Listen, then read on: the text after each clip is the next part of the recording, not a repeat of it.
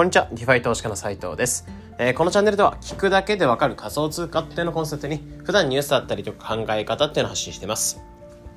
えー今日は5月の19日、えー木曜日ですね。え皆さんいかがお過ごしでしょうか？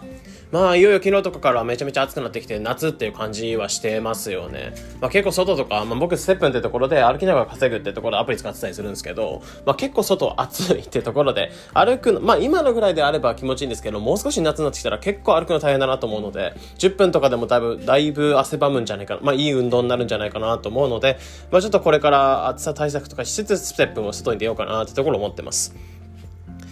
で、まあ、昨日、 PandoraSwap ってところで、明日だけのディファイに、えー PandoraSwap ってものがあるんですけど、そこに、えーお金を提供したという感じではあったんですけど、えーそれで年利1000%ぐらいのところに、プールに、えーお金を入れた。まあパンドラ USDC っていう通貨ペアで流動性提供した感じではあったんですけど、すでに1日ちょい経ったぐらいで、4%、5%ぐらい増えてましたね。で、パンドラの価値とかも、まあ、最近結構相場とか荒れてたりするんですけど、パンドラの価値っていうのもあんまり落ちたりとか、めちゃめちゃ上がったりとか、そういうこともなく、えーかなり通貨自体の価値っていうのが、まあまだ1日ではあるので、なんとも言えないんですけど、えー通貨価値っていうのが安定した状態で運用できてるってところであるので、まあ、この増えたパンドラとかはサクッと、まあ、USDC とか、えーアスターとか、えーまあ、これから使っていくような、まあ、その通貨の方に交換していって、まあ、コツコツ交換していきながら、えーこの流動性提供しながら、まあ、氷回りを得ていこうかなというとこ考えてますね。で、昨日ちょっとパンドラっていうところのブログを書いて、えーアップとかしてますので、もし気になる方はそちらの方から、えーご覧いただければなというところ思います。で、今回に関しては何話していこうかなってとこ思ったんですけど、えーまあ、タイトルとして、 Trader JOE 入門書作りました。っていうところで、えーアバックスディファイ、えーアバランチが提供している DeFi、アバランチのブロックチェーン上で動いている DeFi、えー Trader JOE ってものがあるんですけど、えーそこをまとめたブログ、まあ、入門書みたいなものを今回書いたってところではあったので、改めてその Trader JOE ってものはどんな DeFi なのかってところも、まあ、今回、えーまあ、思考の整理とかも兼ねて、えー今回このディ Trader JOE の解説なんかもしていこうかなってところ思います。で、この配信を撮るではなくてあって背景としてあったのが、えーさっき言ったように、えー Trader JOE の入門書ってのを作りましたってところで、えーいろんな、今まで Trader JOE 自体を僕自身も結構使ってきてはいたので、えーまあ、結構ヘビーユーザーではあるんですよね。で、この Trader JOE のヘビーユーザー、まあ、 DeFi 自体を使ってる人が少ないのに、えー Trader JOE のヘビーユーザーっていうのはそんなに日本にいないかなってところ思うので、えー僕自身このいろんな機能とか全ての機能を使ってきた上で、まあ、これ良かったよとか、こういった特徴があるよとか、まあ、そういった部分なんかを今回話していこうかなってところ思います。なので、えーこれからアバランチ系の DeFi とか触っていきたいって方は、えーこの Trader JOE ってものも一つ視野に入れつつ話、話を聞いていただければなってところ思います。じゃあ Trader JOE ってもの、えーはどんなものなのかっていうと、まあ先に結論から言っちゃうんですけど、 Trader JOE ってもの、まあこれからアバランチ系の DeFi とか使ってるのであれば、この Trader JOE っていうのはかなりおすすめだよってところで、まあそのおすすめの理由として3つあって、えー期待、期待のアバランチチェーン上で動くってところだったり、あとは DeFi の全てが詰まるってこと。で、3つ目っていうのが、新しいトレンドを取り入れつつ運用がされてるよってところ。もうこういったところが理由としてあるかなってとこ思ってます。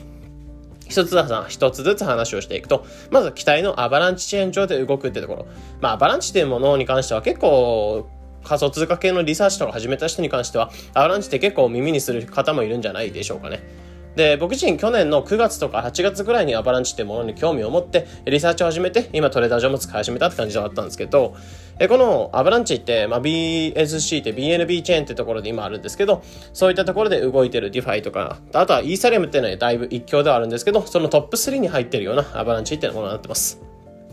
で、かなり使われてるディファイになって、えー、かなり使われてるブロックチェーンになっていて、えー、まあ、かなり急成長してるんですよね。で、これはイーサリアムキラーって言われてるもので、えー安くて早くて分散的っていうのが注目されるところで、まあ安さとかで言えば、えー BNB チェーンとかよりもちょっと値段とか上がってくるんですけど、イーサリアムなんかよりも全然安く使えるって感じであって。で、あとはスピードなんかもイーサリアムなんかも全然速くて、えービザの決済よりも全然早いよみたいな感じで、えー結構スピードなんかもあるんですよね。で、最近なんかクラバマっていう、えーと NFT ゲームがあったんですけど、ゲームしながら稼ぐみたいなのがあったんですけど、そういったもののサブチェーンというのが発行されたので、そのクラバマって結構注目されてはいたんですけど、えーアバランチチェーン上で動いてたので、まあ、かなり動きっての遅くなりがちだったんですけど、まあ、それがサブチェーン使われたことで、まあ、そっちに分散的になったことで、えーこのアバランチのメインが最近また安くなったって感じであって、まあ、かなりスピードも速いって感じになってます。あと分散性とかで言うと、イーサレムみたいな感じで誰か運営者とかが中央集権的にやってる、例えば BNB チェーンみたいな感じでバイナンスが提供してるもの、えバイナンスが運営してるよってものではないので、えかなり分散的に動くよってもので、まあ、分散的かどうかってユーザーに関してはあまり気にしない部分であるんですけど、やっぱ中央集権的、えー、ってところで、なんか例えば Amazon とか Google とか Facebook とかみたいな感じで、えー、誰か中央が存在しないようなブロックチェーンになってくるって感じですね。で、その中でもかなり成長してるチェーンの上中でも、えー、ディファイを見たときに預かり資産っていうのがトップ3に入ってくるような、かなり注目されてるものになってます。まあ、そこで動くのはトレーダージョーだよってところ。で、二つ目っていうのが、えー、ディファイの全てが詰まるってところで言うと、これは、えー、ディファイの機能っていうのは全て使えちゃうよ。トレーダージョーで全て、えー、一括で使えちゃうよってものになってて、えー、仮想通貨同士の交換、えー、スワップっていうのができたり、あとは、えー、レンディングってところで仮想通貨の貸付け、えー、借りたりとか借り入れたりとか貸付したりとか、ができたりとか、あとは融資ってところでファーミングってところで、えー、流動性提供して、えー、ジョーっていう報酬を得ていくようなやり方ができたりとか、あとは、ステーキングってところで実際に投資をして、ジョーっていうトークンを投資して、えー、利回りを得ていくようなやり方があったりとか、あとは投票ってところで、これまだ、えー、実際に実装されてるってものではないんですけど、ジョーっていうのをかけておくと、えー、投票権みたいなのがもらえるっていうステーキングがあって、でその投票権を使って、えー、銀行にいわゆる口出しするような権利がもらえたりとか、まあ、こういったディファイにあるような機能っていうのが、えー、実装されるってか、実装されてるって感じなんですよね。まあ、いわゆるそのディファイの幕の内弁当みたいな感じで、えー、鮭とか野菜とか魚とか肉とかいろいろ詰まってるような感じで、えー、ディファイの機能が全て詰まってるよっていうのがこのトレーダージョーになってます。で、あとは新しいトレンドを取り入れるってところで言うと、まあ、これは、トレンド何かっていうと、え VE、えー、ジョーっていうものを取り入れて、ブースト報酬が得られたりとか、あとはジョーウォーズってものを起こしてたりとか、あとは NFT 発行なんかも考えたりとか、まあ、結構その新しいトレンドを取り入れるような感じではあって、まあ、例えば VE ジョーとかで言うと、ジョーっていうのをステーキング、投資しておくと、まあ、いわゆるそのジョーへの貢献ポイントみたいな VE ジョーっていうのが溜まってくるんですよね。で、この VE 上っていうのをたくさん持ってれば持ってるほど、えー、まあ、ファーミング、自分で流動性提供して、資金を提供してる、まあ、融資してることで、えー、得られる報酬っていうのがあるんですけど、その上のもらえる報酬っていうのがさらにブーストされるよってところ。で最大2.5倍ぐらいまで、えー、ブースト報酬が得られるってところではあるので、まあ、かなり効率的に上を貯めておけるって感じですね。まあ、メカニズムとしては、ジョーを、えー、投資をして、で、そのに投資されてる、まあ、プールっていうのがあって、そこからジョーが排出されてるってとこなので、まあ、いわゆるそのステーキングすることで、ジョー、自分が投資したジョーが、そのファーミングの報酬の方で戻ってくるよみたいなスタイルですね。あとは、ジョーウォーズっていうのを起こしていたりとかするんですけど、これ例えばベクターファイナンスとかってところではあるんですけど、まあ、ジョーの取り合いみたいなのが起きていて、えー、ジョーっていうのをそのプラットフォームを介して、えー、ジョーに、トレーダージョーに対して流動性提供することで、えー、ジョーの報酬をグレードアップさせるよみたいな。えー、ジョーをステーキングすることなく、えー、ブースト報酬が得られちゃうような仕組みが出てきたりとか。まあ、これは、えー、例えばカーブウォーズとか、プラティパスウォーズとか、まあ、いろんなものがあったんですけど、ま、何かそのプラットフォーム、まあ、成長しているのはプラットフォームの、えー、トークンっていうのを取り合うような動きっていうのが出てきている。まあ、これはトレーダー上でも起きてるって感じであるので、それもあって最近なんかかなり成長してるってところになってます。まあ、上自体の価値っていうのが上がってくれる、えー、トレーダー上自体の成長にかけかけつつ、えー、さらに報酬を多く得ていくみたいな動きっていうのがされてたりするんですね。まあ、こういった、えー、期待のチェーン上で動きつつ、えー、全てのディファイって、まあ、ディファイの全ての機能が使えたりとか、あとは新しいトレンドなんかも取り入れつつ動いているようなものがトレーダージョーって形になってます。まあ、これがざっくりとした特徴になっていて、じゃあさっき言ったようになんでその、まあなんでかっていうと結局これが、えトレーダージョーをおすすめする。まあ初心者とかアバランチをこれから触っていくんだったら、まずトレーダージョーをおすすめするっていう理由になってますね。じゃあここからプラスアルファで、まあ僕自身一応去年の半ばぐらいから、えー、ディファイってものを実際に触り始めて、運用し始めて、今これから、これまでに30個ぐらいのディファイを触ってきて、まあこれからもどんどん触っていこうかなというところの、まあ個人的なところではあるんですけど、まあそういったがっつりとディファイに触ってきているような一ユーザーから、えー、初心者、これからディファイを始めていくよ、使っていくよ、触ってきたいよっていう方向けに、えー、どういったディファイを選べばいいかってとこなんかもポイントちょっとここから話していきます。で、結論としてディファイが、ディファイ初心者っていうのがこれから選んでいくんであれば、えー、まあ、この次の言う3つのポイントっていうのは大切かなってとこ思ってます。まあ、この3つの質問を例えばしたときに、まあ、全てにイエスって言える、えディファイっていうのをそれぞれ選べばいいかなってとこで。まあ、1つ目っていうのがメジャーであるかどうか。で、2つ目がいろいろできて多機能、シンプルであるかどうか。で、3つ目っていうのが、え手頃に使えるかどうか。まあ、この3つの観点かなってとこ思ってます。なので、えー、利回り狙いとか、えー、利回りがめちゃめちゃ高いからとか、注目されてるから、トレンドであるからっていうわけではなく、えー、あくまで個人的に、えー、そのディファイ、えー、ディファイ仮想通貨の銀行を使っていくときに自分が使いやすいかどうかっていうところで決めていくのがいいかなってところですね。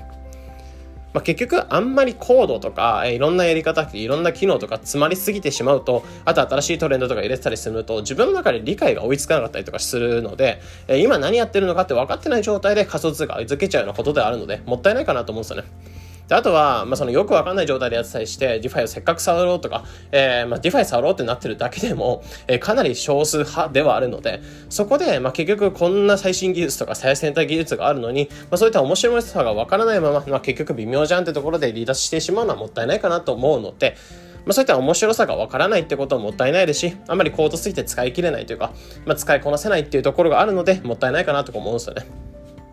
例えばカメラとかで言うと、例えばめちゃめちゃ綺麗な、えー、いろんな機能とか、いろんなサイドとかコードとか調節ができて、めちゃめちゃ綺麗な写真が撮れるっていうカメラがあったとしますってなった時に、